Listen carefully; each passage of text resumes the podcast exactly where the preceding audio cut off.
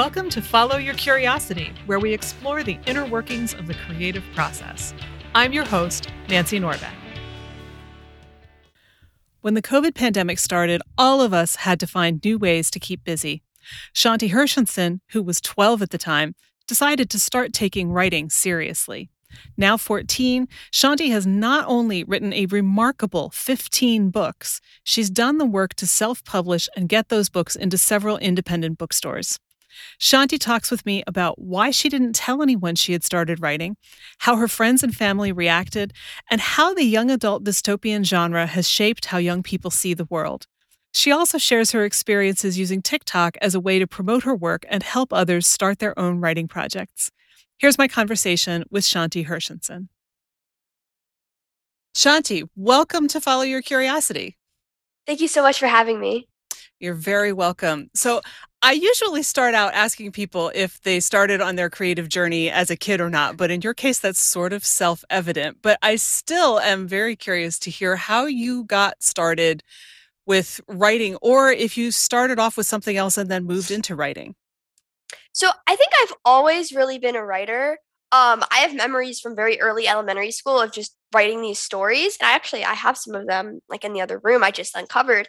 However, it wasn't really something I wanted to do professionally, at least not until I was older. But um, once the pandemic hit, I was very bored, very lonely, and I just sat down and I started writing a book. I suspect that you are not the only one, but that's the first time that you seriously sat down and started writing something? Yeah, sort of. Um, before then, I had published these two novellas with a friend, but they were really not that great, and they weren't like serious. And I still didn't really even identify as an author while I was writing it. But like once I just had all this time, and I was like, okay, so maybe writing a book is not something I like can have to wait until I'm an adult to do. And I wrote, and my first draft was really bad but it was also really long. So uh, the first draft was this is Biome Lock, my first novel, and it was 800 pages long, and that's way too long to publish. So I had to split it into three books, and I wrote the fourth book. But yeah, it, it was really something. Um, I thought maybe I was going to write like a 20,000 word novella or something, and that turned out to be a 250,000 word novel. So, um, yeah, a lot. Yes. That's a lot. I think my MFA thesis was around somewhere around 120 130,000 words and that was too long.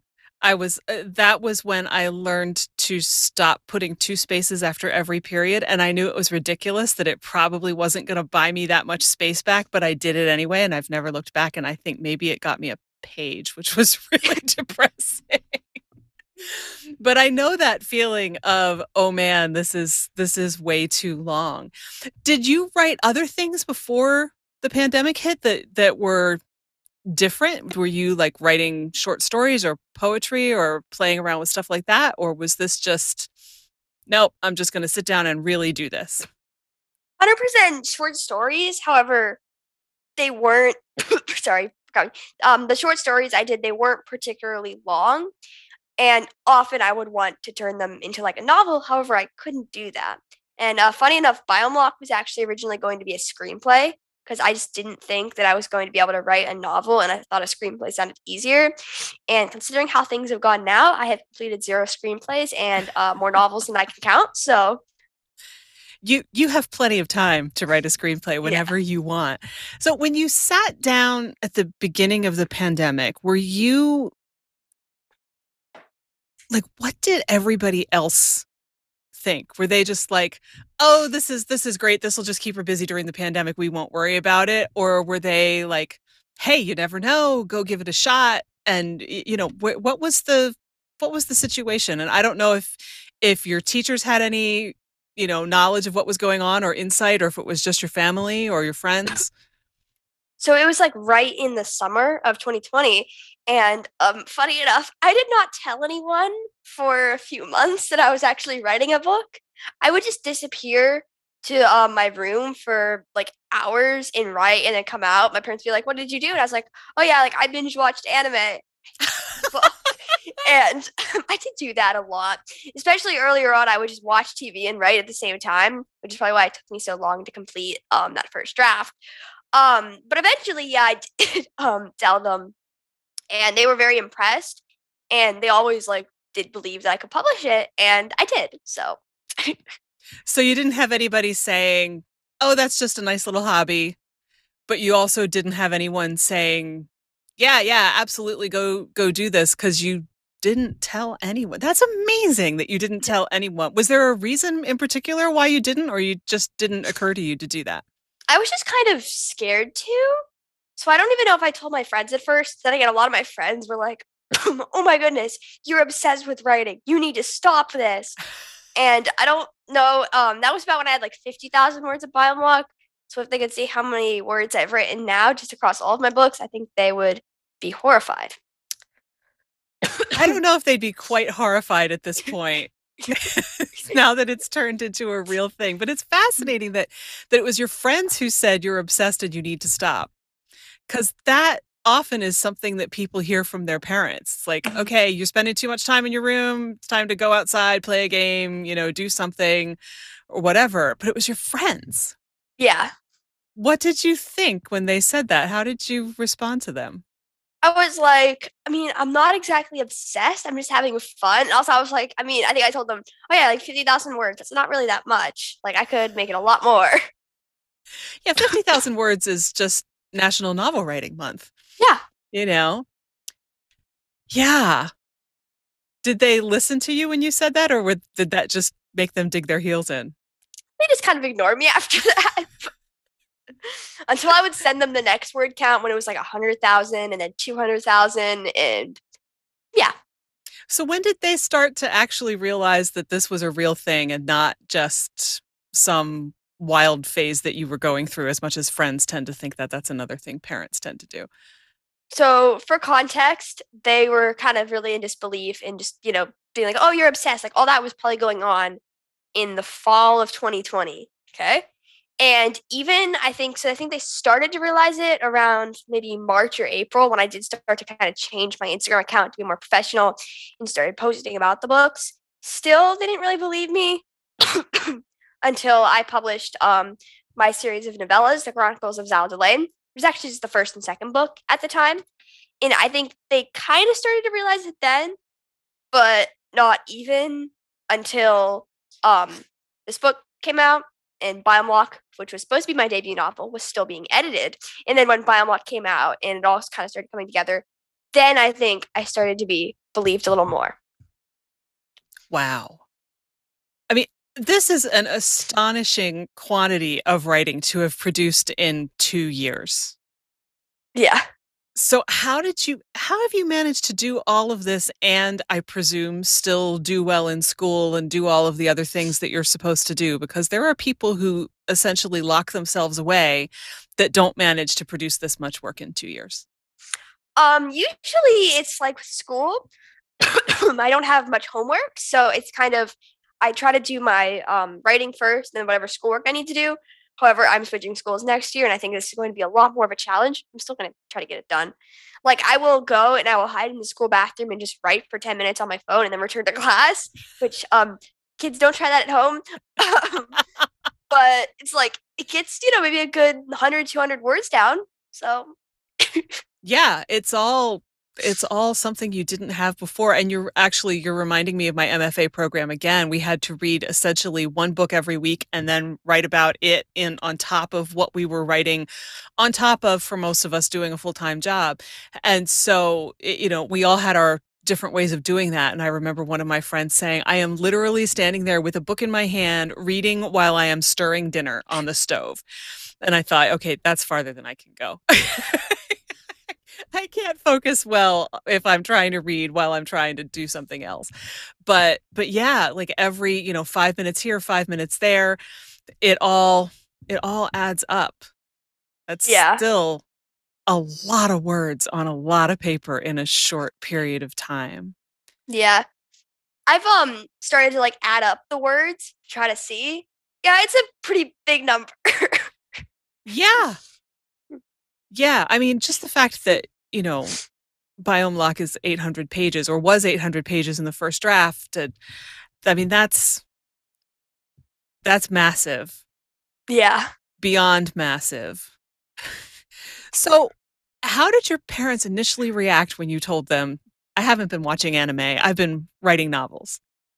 So by that point, I think I let them read a little and they were really really impressed. Uh, going back on it the first draft was very bad so um it just got so much better and they really did encourage me to publish it. They helped me not actually too much. I was kind of i researched it all on my own and they are still incredibly surprised by that. So like i found the cover designer on my own i got everything done on my own and at first i was actually telling them like oh yeah i'm going to traditionally publish and they knew nothing about that so i was just telling them all the stuff i learned about traditional publishing and then I decided to self publish. So then I had to learn even more on a completely kind of separate topic. And um, they, they've been very supportive. they also don't know a lot about publishing. So it's very, um, it's very funny. I have a feeling that they probably looked at the fact that you had done all this without telling anyone and then went and did all of that research on your own and decided that the best possible thing to do was to stay out of your way because you were obviously not going to stop. And therefore, you know, there and, and there's something to be said for this. I'm not saying for anybody who's who's listening who might be thinking otherwise, I'm not saying that that's just sort of like, yeah, okay, whatever. Eh, there there is real merit in you know, if somebody has that kind of energy in that direction and they obviously want to use it that way, get out of their way and let them do what they're going to do you know there, there are moments when offering to help can actually get in somebody's way because they're already halfway there and you're back at the starting line. They're like what? No i'm over here. Get out of the way. So so i think that that probably was a super wise parenting call on their part you know yeah. just sort of like be here to offer moral support and help where it's necessary but otherwise this kid is going to do her thing. Just let her do it. Yeah that's amazing. And and I think, you know, there's also wisdom in the fact that you didn't tell anybody about it for a while. I think it's yeah.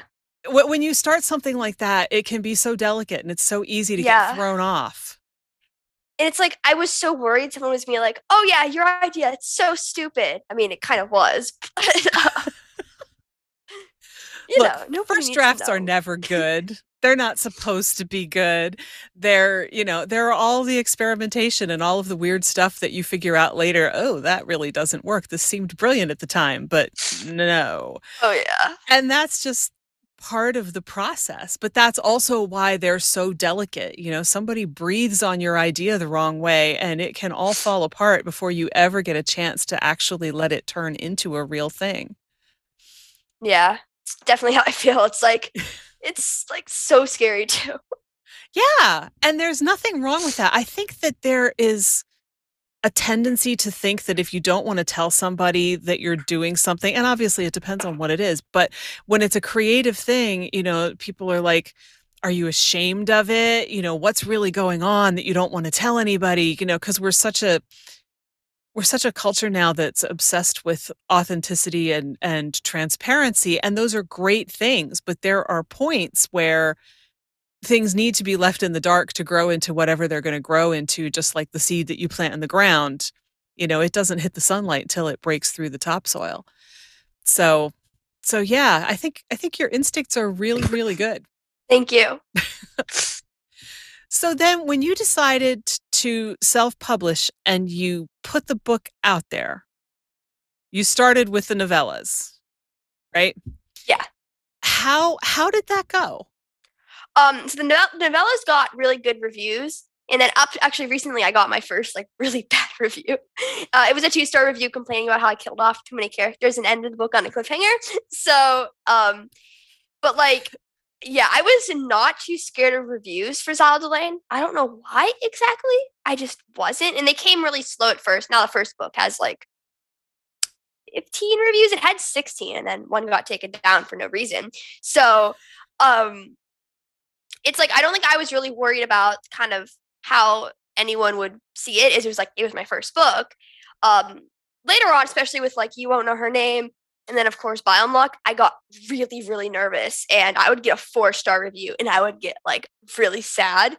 Uh, and then, yeah, Biome Lock came out and I had this whole target audience issue where I had promoted the book to the wrong target audience.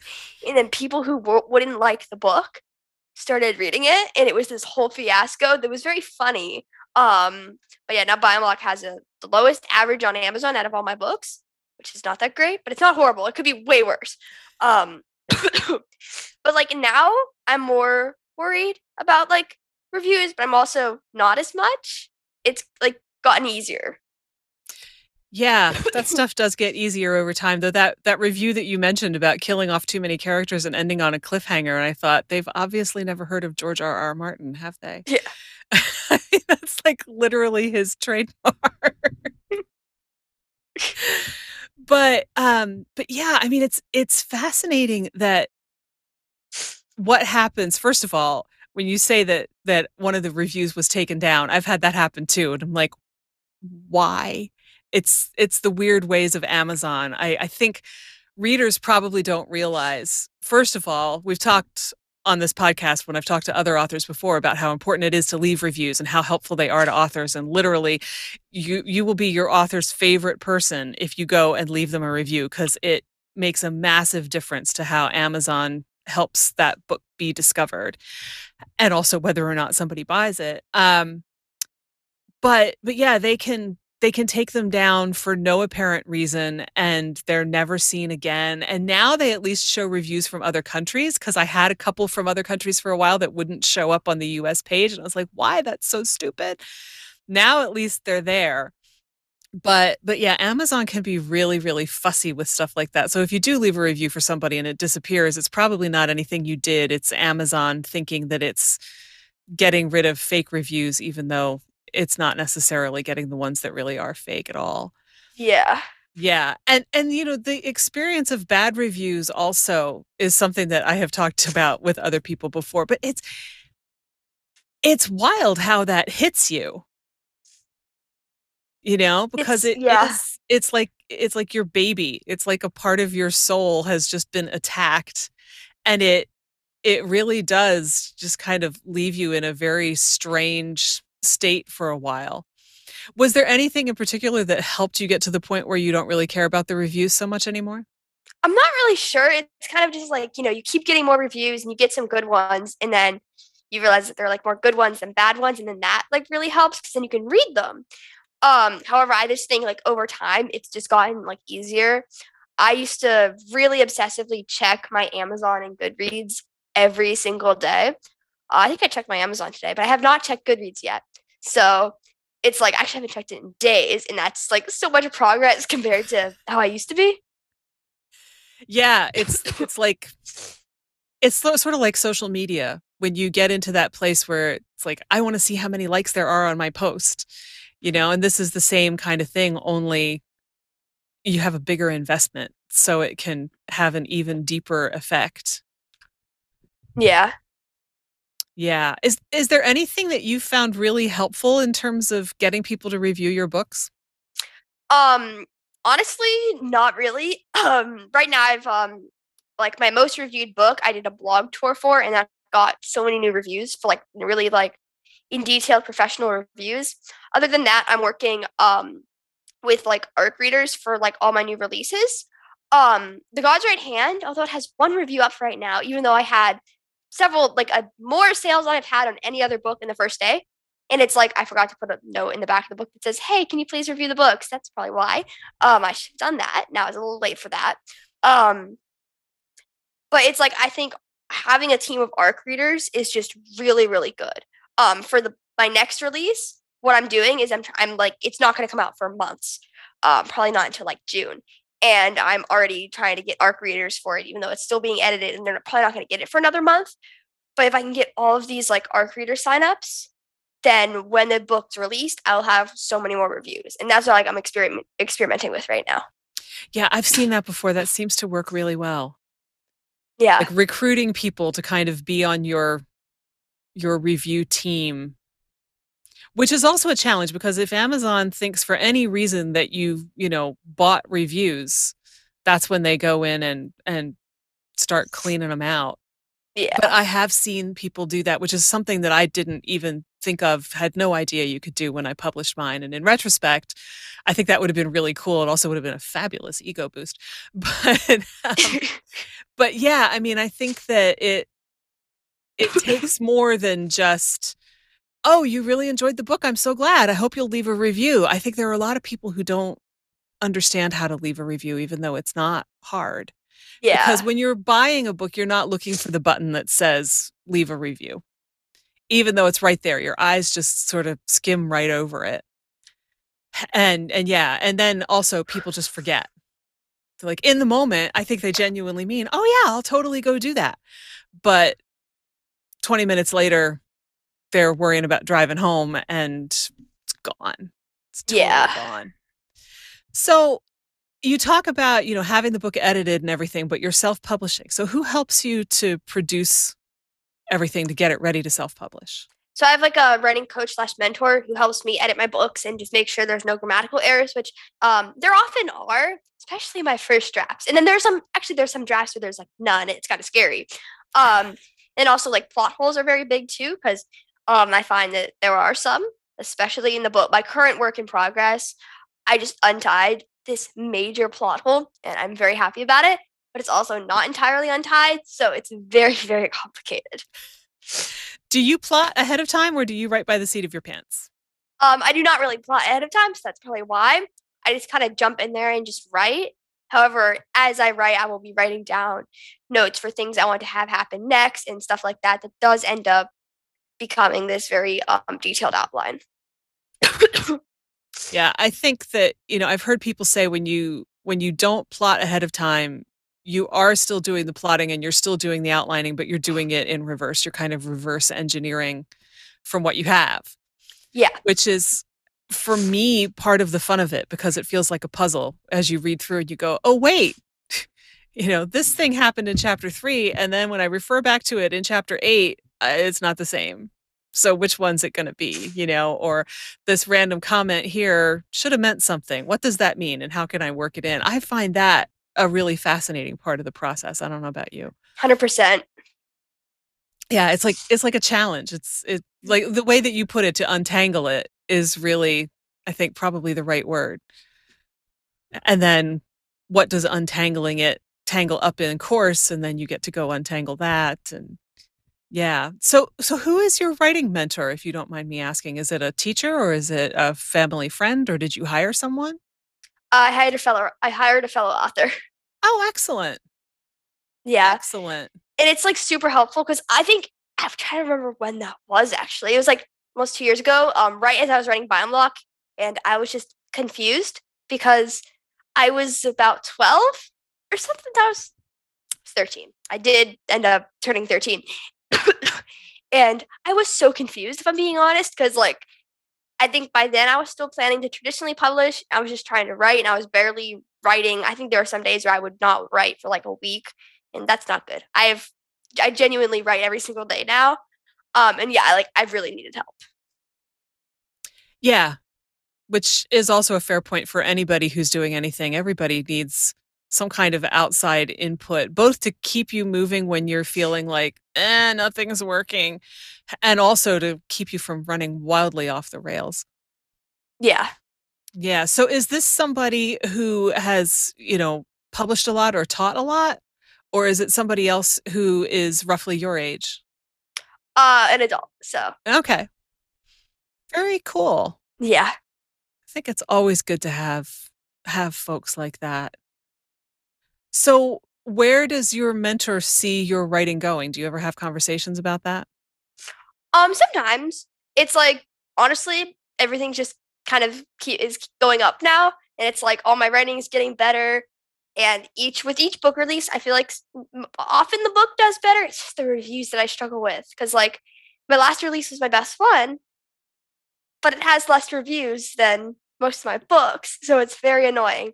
Um, I do think like everything's kind of going up. I um did my first like kind of book signing yesterday. It was virtual though, and I have a um like actually in person one scheduled for June. So it's like everything is just kind of getting even realer now, if it can get any realer. How does a virtual book signing work? So um, the way it worked was it was a bunch of local authors. Actually, I'm not technically a local author because I don't live in LA anymore. But um, and what happened was we got on Crowdcast and there was a whole audience, and each of us was allowed to present our book for like 20 minutes and read from it. and then take questions. And then they had the links to buy the books from the bookstore um, that you could go and buy one. So there's no actual signing. You're not like signing a book plate and sending it to people, or is that part of it too? Unfortunately, no. Yeah. I really wanted to sign them. I will sneak Signing into books is fun. bookstores that have my books and sign them. So, So you managed to get your books into bookstores as a self-published author. yes. You really did your homework. Thank How you. is that working these days? Because when I looked into it, and I don't think a lot of people know this because people certainly said to me, you know, can I buy your book at Barnes and Noble? I'm like, you can buy it there online, but you can't buy it in the store. To get a book into a traditional bookstore is complicated and often expensive, unless this has changed in the last couple of years, because bookstores have a deal with publishers that they can send back whatever doesn't sell and get, you know, their money back for it. So most self-published authors aren't in the situation where they can afford to do that and to abide by that kind of deal, and therefore their stuff doesn't get into a bookstore. So I'm very curious to know what you managed to do. Um, so what I did is actually this is for one in particular, is that I genuinely just stopped by and dropped off one of my books and just like kind of talked to them and it was an independent bookstore, so that really helped. Mm-hmm. And um, next thing I know, they called me. and were like, "Oh yeah, so we put your book on the shelf." um, the other way is, um, yeah, spending money and um, having a consignment contract with a bookstore does really help. Otherwise, it's kind of like you need to have your book on the available platforms and like I think it's IndieBound, which is where they buy the books from, and talk to them about it and like kind of explain who you are. And it genuinely worked. So how many bookstores have your book on the shelves? I'm honestly not sure. It's a few of them. I know there's like two maybe in my area. And I think there's one in LA and I do not I gotta tell you, I don't know. Um it definitely varies.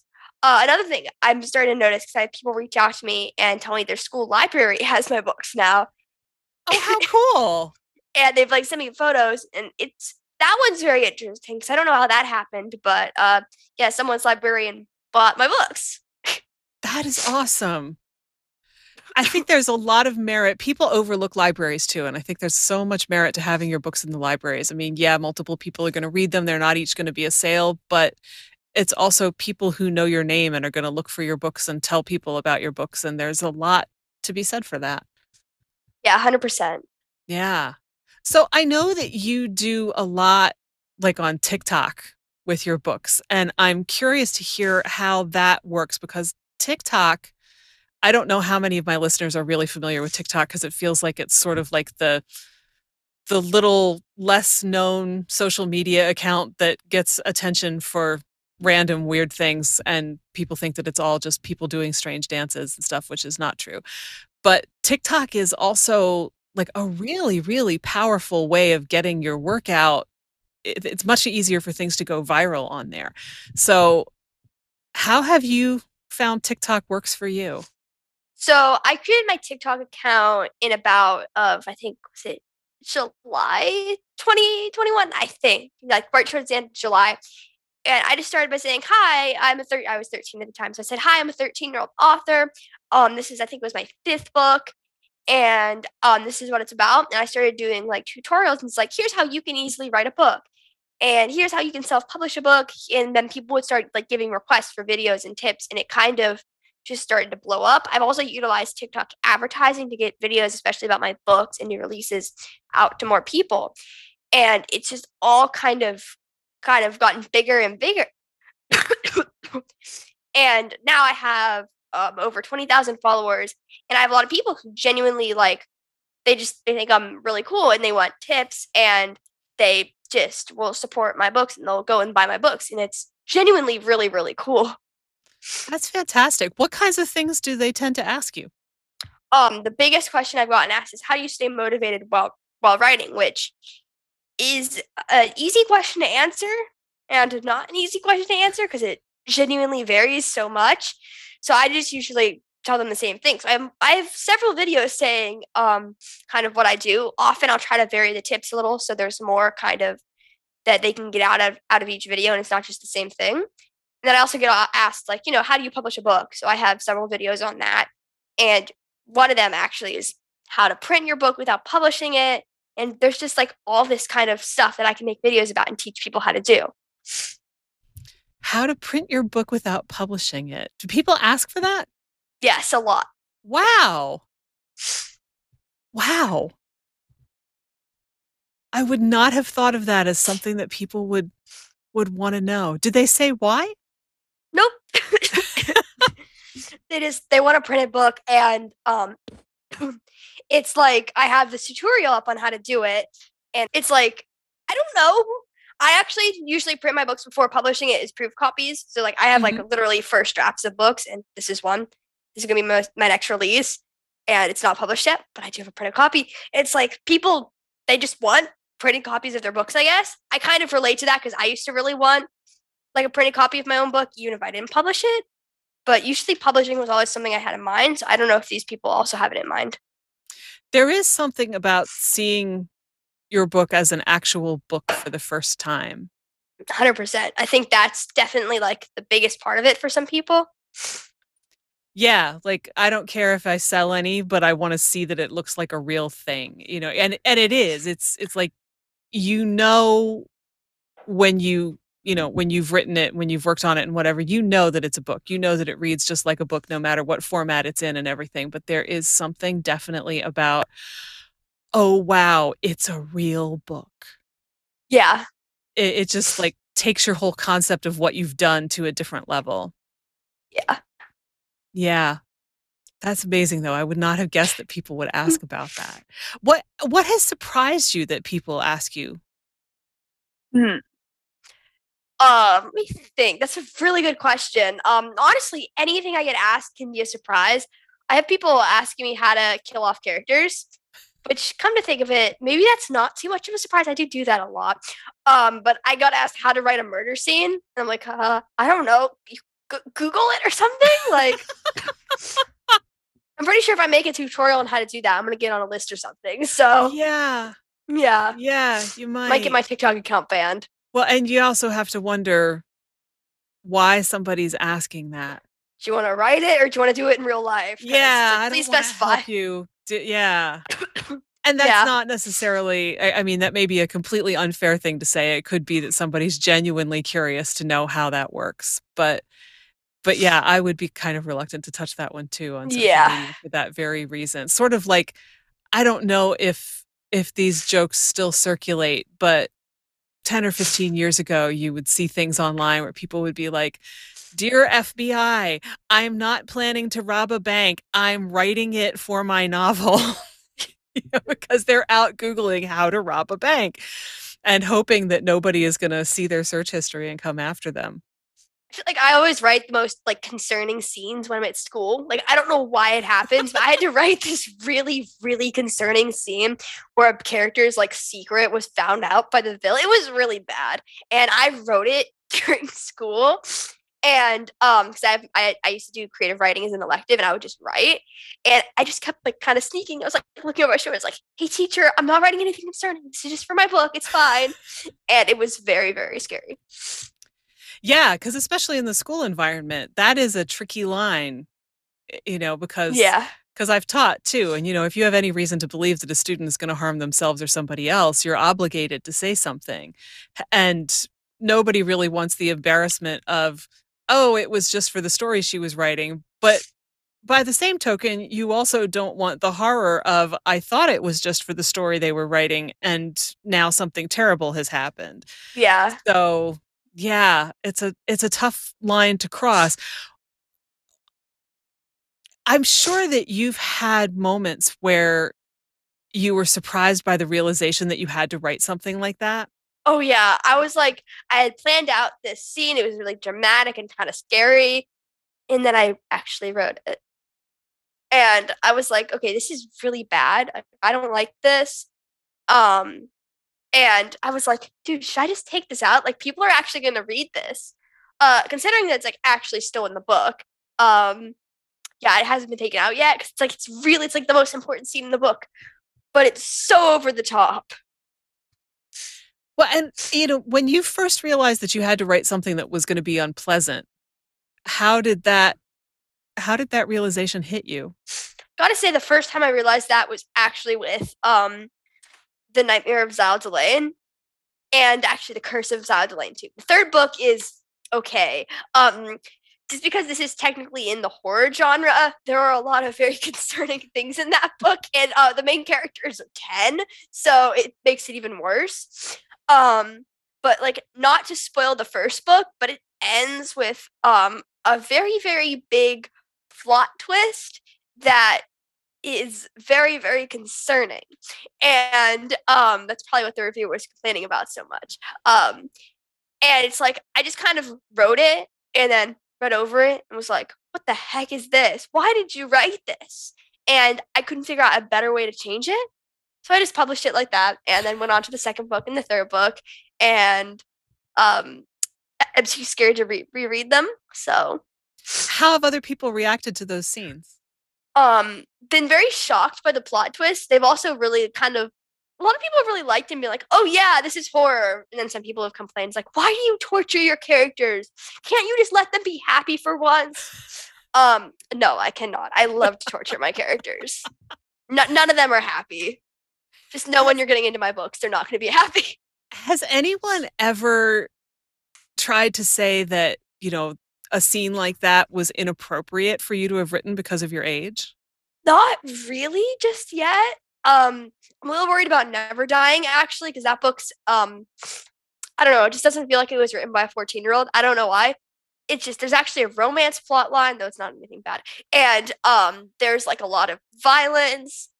And I feel like I'm going to have some people complaining about it. What do you think you'll say to them if that happens? I'm not sure. I think I'm just gonna be like, I mean, it's not terrible. Like, would you would you complain if an adult would have written it? You know, like all this murder. I mean, it's actually not that bad. It's just the whole kind of concept of that book is very dark. So, yeah, because I can hear you know some people's you know being, as a friend of mine would say, clutching their pearls over something like that, and I you know I think that there are definitely kids you would want to worry about that from, but at the same time, it's there are so many variables that go into that. You know, you are 14, not 11 or 10. Yeah. You know, and it's not it's probably not anything that the average 14-year-old doesn't see on TV all the time or in video games or anything like that. And yet people get really worked up about things like that because somehow they decide that you know you've been exposed to something that you shouldn't be exposed to and you need protecting and then it's where are this girl's parents? and and it it's funny because it you know there are moments for that you know? If if you were sco- shooting up a school that would be a completely appropriate thing to say but that's not what you're doing you know? It's really just words on a page. Yeah, it's like I feel like there's nothing in Never Dying that's worse than your average young adult book, but just because it's written by a 14 year old, people will get like worked up about it and be like, this is not good. You shouldn't be writing this. But it's like the average book that 14 year olds read. So, you know. Yeah. So, do you consider most of what you write young adult, or do you consider them different genres? I mean, they're all for like a young adult age level. The, the, specific genres of them usually differ, but mostly they're just like YA dystopian, which is, uh, you know, I, I'm in middle school. I'm having my YA dystopian phase too. Okay. Um, and then the book I'm writing right now is also again dystopian, but it's also for maybe a younger audience. Um, that actually depends because usually I'll start writing a book for a younger audience and I'll get tired of that and just make it another like dark young adult book. So um, that's usually how it happens. But yeah, I do think young adult for like all of them. And and YA dystopian has been such a huge thing for so long. I mean, possibly since the beginning of YA as an idea. And it, there was a a big controversy maybe 10 years ago because I can't remember if it was tied to a specific book or not, it might have been, but there was an op-ed in the Wall Street Journal where someone, again, with the the pearl clutching, was saying this is terrible that all of these YA books are so dark and horrible and why are we doing all of this to our children? And and she was widely shredded online and the best rebuttal to that op-ed came from Sherman Alexie, who, you know, among other things, wrote the absolutely true diary of a part-time Indian, which is a beautiful, beautiful, wonderful book, arguing that, you know, uh, first of all, kids aren't stupid and they know that the world is a dark place and that the best YA stories, I think and I'm going purely on memory here, so I could be very wrong about this, but for some reason, the line, you know, like the, the best YA stories are written in blood comes to mind. And he made a great argument for why, you know, kids need to know what the world is like because they already know. And, you know, trying to pretend that everything is sunshine and rainbows all the time is is just going to annoy teenagers in particular you know because because when you're at that age you know what's going on and the last thing you want is for somebody to pretend to you that that it's better than it is so I'll see if I can find those links. The last time I went looking, they were still up, but they because Oh my they're gosh. it's it's a fascinating read. I don't know if the discussion is still going on. You know, it might have been the Hunger Games that brought it on, or else it was right. right about when I was reading the Hunger Games, one or the other. Um, and you know, the Hunger Games is is brutal, but it's an amazing metaphor for the world that we're in. And I think any intelligent kid knows that. Any kid who's been paying any attention at all knows that. But since you are at that age, I mean, what do you think about that? I think um oh gosh, my voice again. Sorry. Um I think YA dystopian is very often reflected on how our world is now. And I think the readers know that. Like, I mean, yeah, they're not dumb. They're gonna realize that. You know, there's I feel like there's a little truth to everything we write. So do you think that it impacts your view of the world and how to respond to things that are even vaguely dystopian in the world? yes and no. I think I'll be, you know, writing and, you know, because I write a lot of dystopian. I don't know what I'm trying to say here, but I'll, you know, write a lot of dystopian and then I'll go and I'll see um something. I mean, usually it's just like top downtown LA is now. It's very kind of feels dystopian. And I'll be like, this kind of looks like it's from a dystopian novel. But like, are we are we sure it's like the dystopian novels just aren't a little too like real life now? You know? It's an interesting question. Yeah, and because I remember seeing a comment on on Twitter, and I can't remember which particular injustice it was responding to, but it was basically saying, "We've raised our kids on all of these books that tell them how to fight the evil government or the evil tyrant or the you know company or whatever it is, and now you think when they see something evil, they're not going to go fight it." Yeah, I, exactly. Like, you know, we've all grown up on these books, and that's how we kind of raised a little. Yeah, I was very surprised when I saw Timothy Snyder, the history professor from Yale, describe Harry Potter as a how-to guide for how to survive, you know, a totalitarian regime. My And and he even said, you know, if you don't believe me, go back and read it again. And just thinking about it, you know, like the um oh shoot, now I can't remember what it was called. I mean, you had the defense against the dark arts class, but you also had, you know, like the underground movement, you know, where all of the students are getting together to learn how to defend themselves and I and I thought, yeah, okay, I think you have a point. Yeah. I had never thought about it that way before, but it, you know, obviously is not an exact replica of what you could do, but you certainly can use it as the basis pretty easily. Yeah. Yeah. Do you think that kids your age realize that, or do you think it's just kind of baked in on an instinctive level now that they've read so much of this stuff? I'm not sure. It's kind of like I think a lot of them do realize it, but also it depends on the person. It's like some people just read it and be like, oh, yeah, this is fiction. This could never happen in real life. And other people are like, this is a good lesson. Yeah. Well, and even thinking back to the the uh trying to figure out how to say this without getting political, and I don't think I can. Um, the Trump rally in Oklahoma two years ago, where they were convinced they were going to have a sold out arena, and it turned out to have been kids on TikTok who were getting the free tickets but had no plans to go from you know all over the world is a really clever thing that I don't think anybody had ever thought to do before, but obviously they felt that this was a necessary move and something that they could, you know, kids don't necessarily have the budget to get up and travel and go do something and protest and whatever. And yet, in a way, it was more effective than a protest. Yeah. It got lots of media coverage.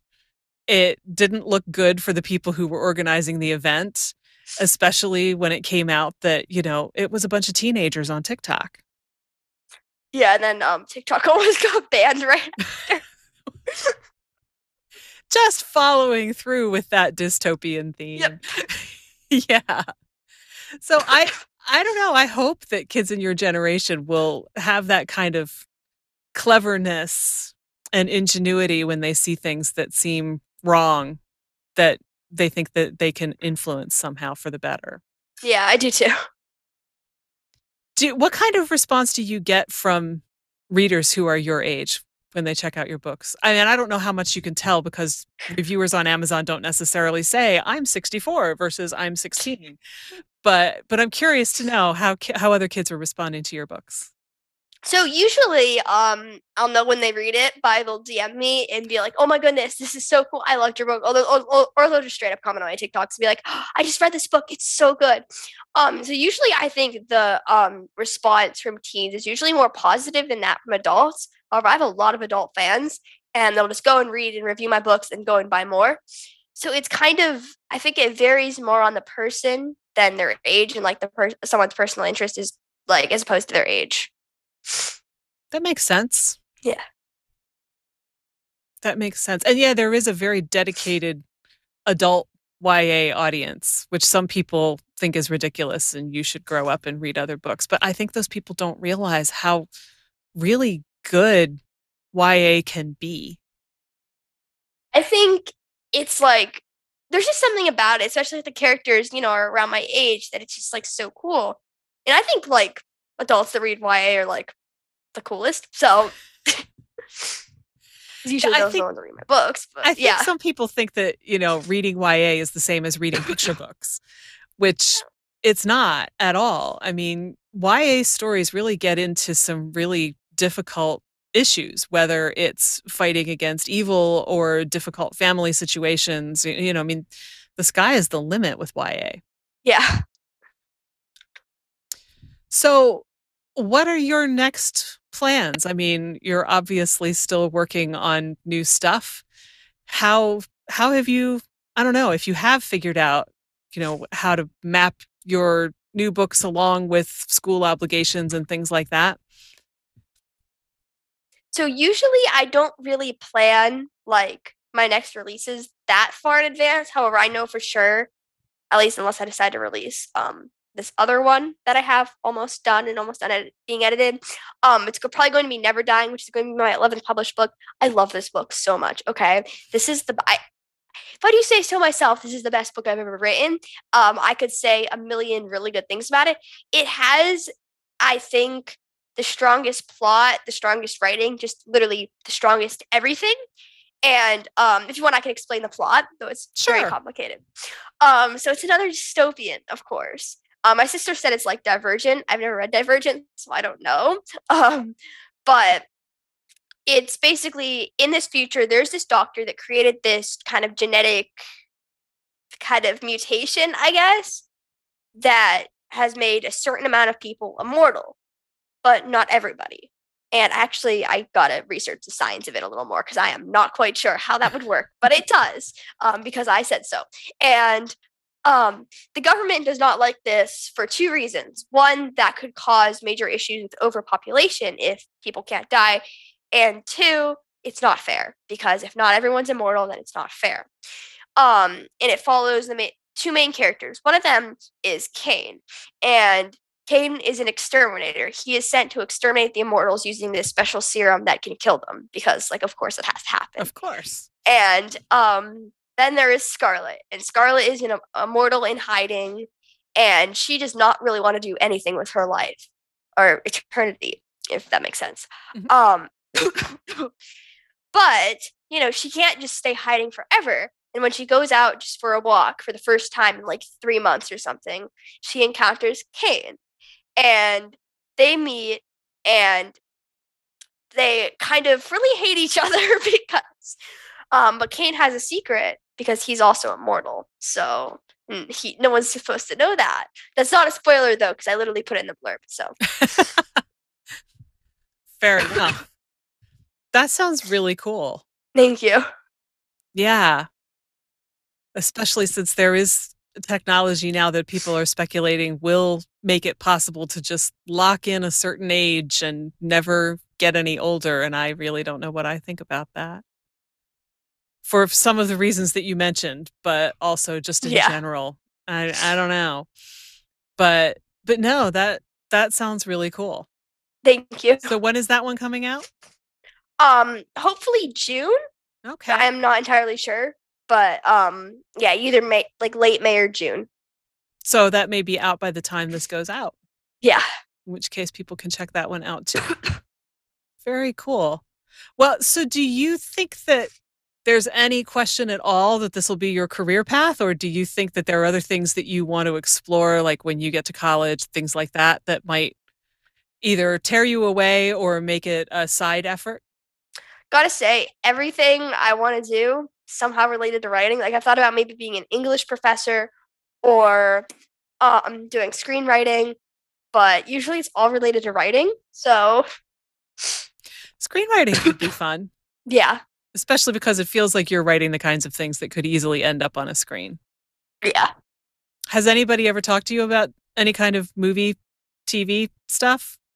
I've talked about it with people. It's like it would be so cool, right? And I feel like I try to write my books in a way they feel like a movie to the reader, so there's not like just overly just kind of dragged out scenes. Except for when I write, every time I write in third person, it's a lot more dragged out and kind of boring.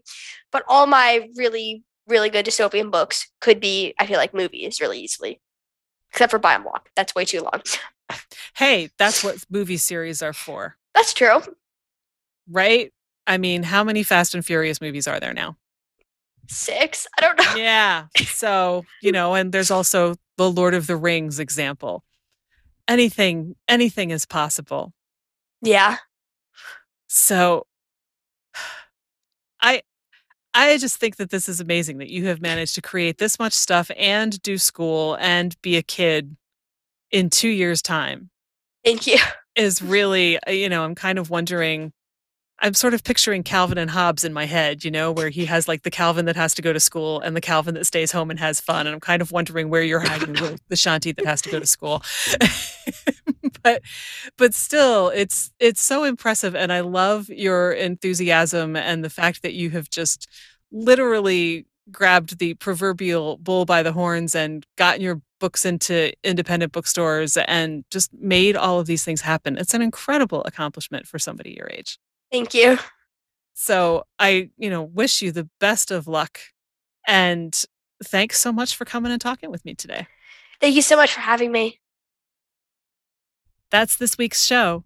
Thanks so much to Shanti Hershenson for joining me, and thank you very much for listening. If you enjoyed this episode, please leave a review and share it with a friend. I really appreciate your support.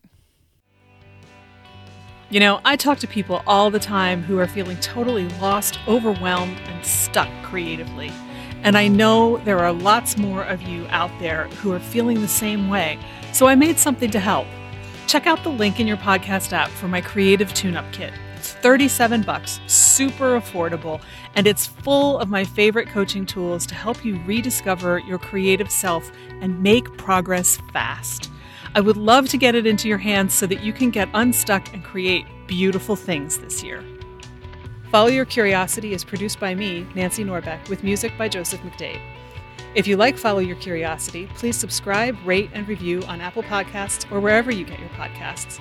And don't forget to tell your friends. It really helps me reach new listeners.